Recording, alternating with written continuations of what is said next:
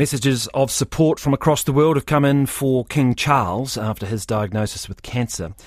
Uh, the U K Prime Minister, Rishi Sunak, says thankfully the cancer was caught early. King Charles will continue his constitutional duties but will step back from carrying out public engagements while undergoing treatment.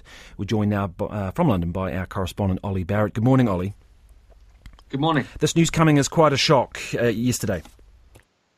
Yeah, it, it absolutely did. Uh, there was no indication really given that news like this was going to be coming, but clearly it came out of um, uh, that hospital sp- uh, stay that the uh, King had had uh, recently, in which this uh, area of concern was identified, uh, which turned out to be that cancer diagnosis, and um, clearly one of the areas uh, of interest uh, off the back of that statement from Buckingham Palace when the news was confirmed was that we did hear that the King was suffering from cancer. That's not always been the way that the royal family have handed, uh, handled health matters, so it was interesting um, uh, that the Palace decided, that the King himself clearly decided to put that news out there in the public domain. But as you say, that did mean uh, that it was more shocking than, uh, than often uh, health updates that we get from the royal family have uh, been been over the years.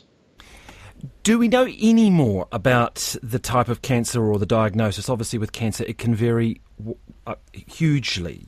Uh, we hear, we hear Rishi Sunak saying, thankfully, it was caught early. That would be encouraging.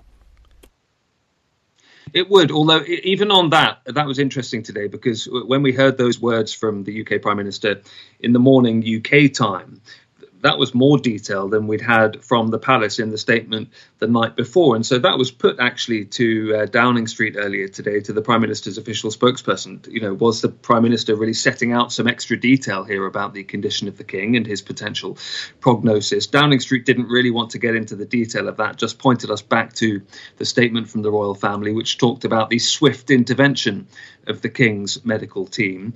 Beyond that, we don't really have any more detail. There's been all sorts of speculation, as you can imagine, some from very qualified oncologists who know what they're talking about, about the kind of cancers that we might be talking about, given that this was discovered during that procedure uh, for the prostate enlargement that the King was suffering from. But um, uh, no further detail beyond the fact that Palace sources are telling us that it's not prostate cancer. Mm. So he's an outpatient, and he will continue with his sort of...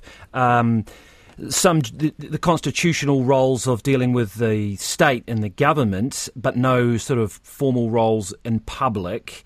What do we know about that? Well, again, that was interesting today in the sense that the Prime Minister said that he was in regular contact with the King and would continue to do so and, and continue to be in regular contact with him as normal, he said.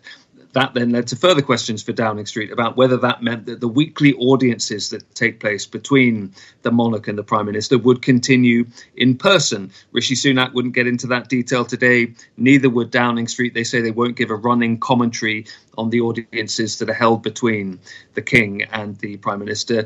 I think what we're expecting is that some of those audiences will take place in person, but there's the possibility for some of them being over video call if that is required further down the line, depending on the treatment that the King is receiving. Um, but yes, we won't be seeing the King go out on those public-facing royal duties, but Buckingham Palace making it very, very clear um, that, that he will be able to continue mm. to carry out his constitutional role. I mean, like any family, when there is a health crisis, uh, people obviously come together, even if there have been strains. Are we likely to see Harry? Uh, he, uh, he's coming back, is he? To, to, to, to he's come back, King? Yeah. He's come back. I mean, are we likely he, to he, see more from the rest of the family really rallying around? Well, we, uh, Harry arrived uh, for, on a flight from L A, uh, came into central London, went to Clarence House, which is really the, the King's home right next to Buckingham Palace.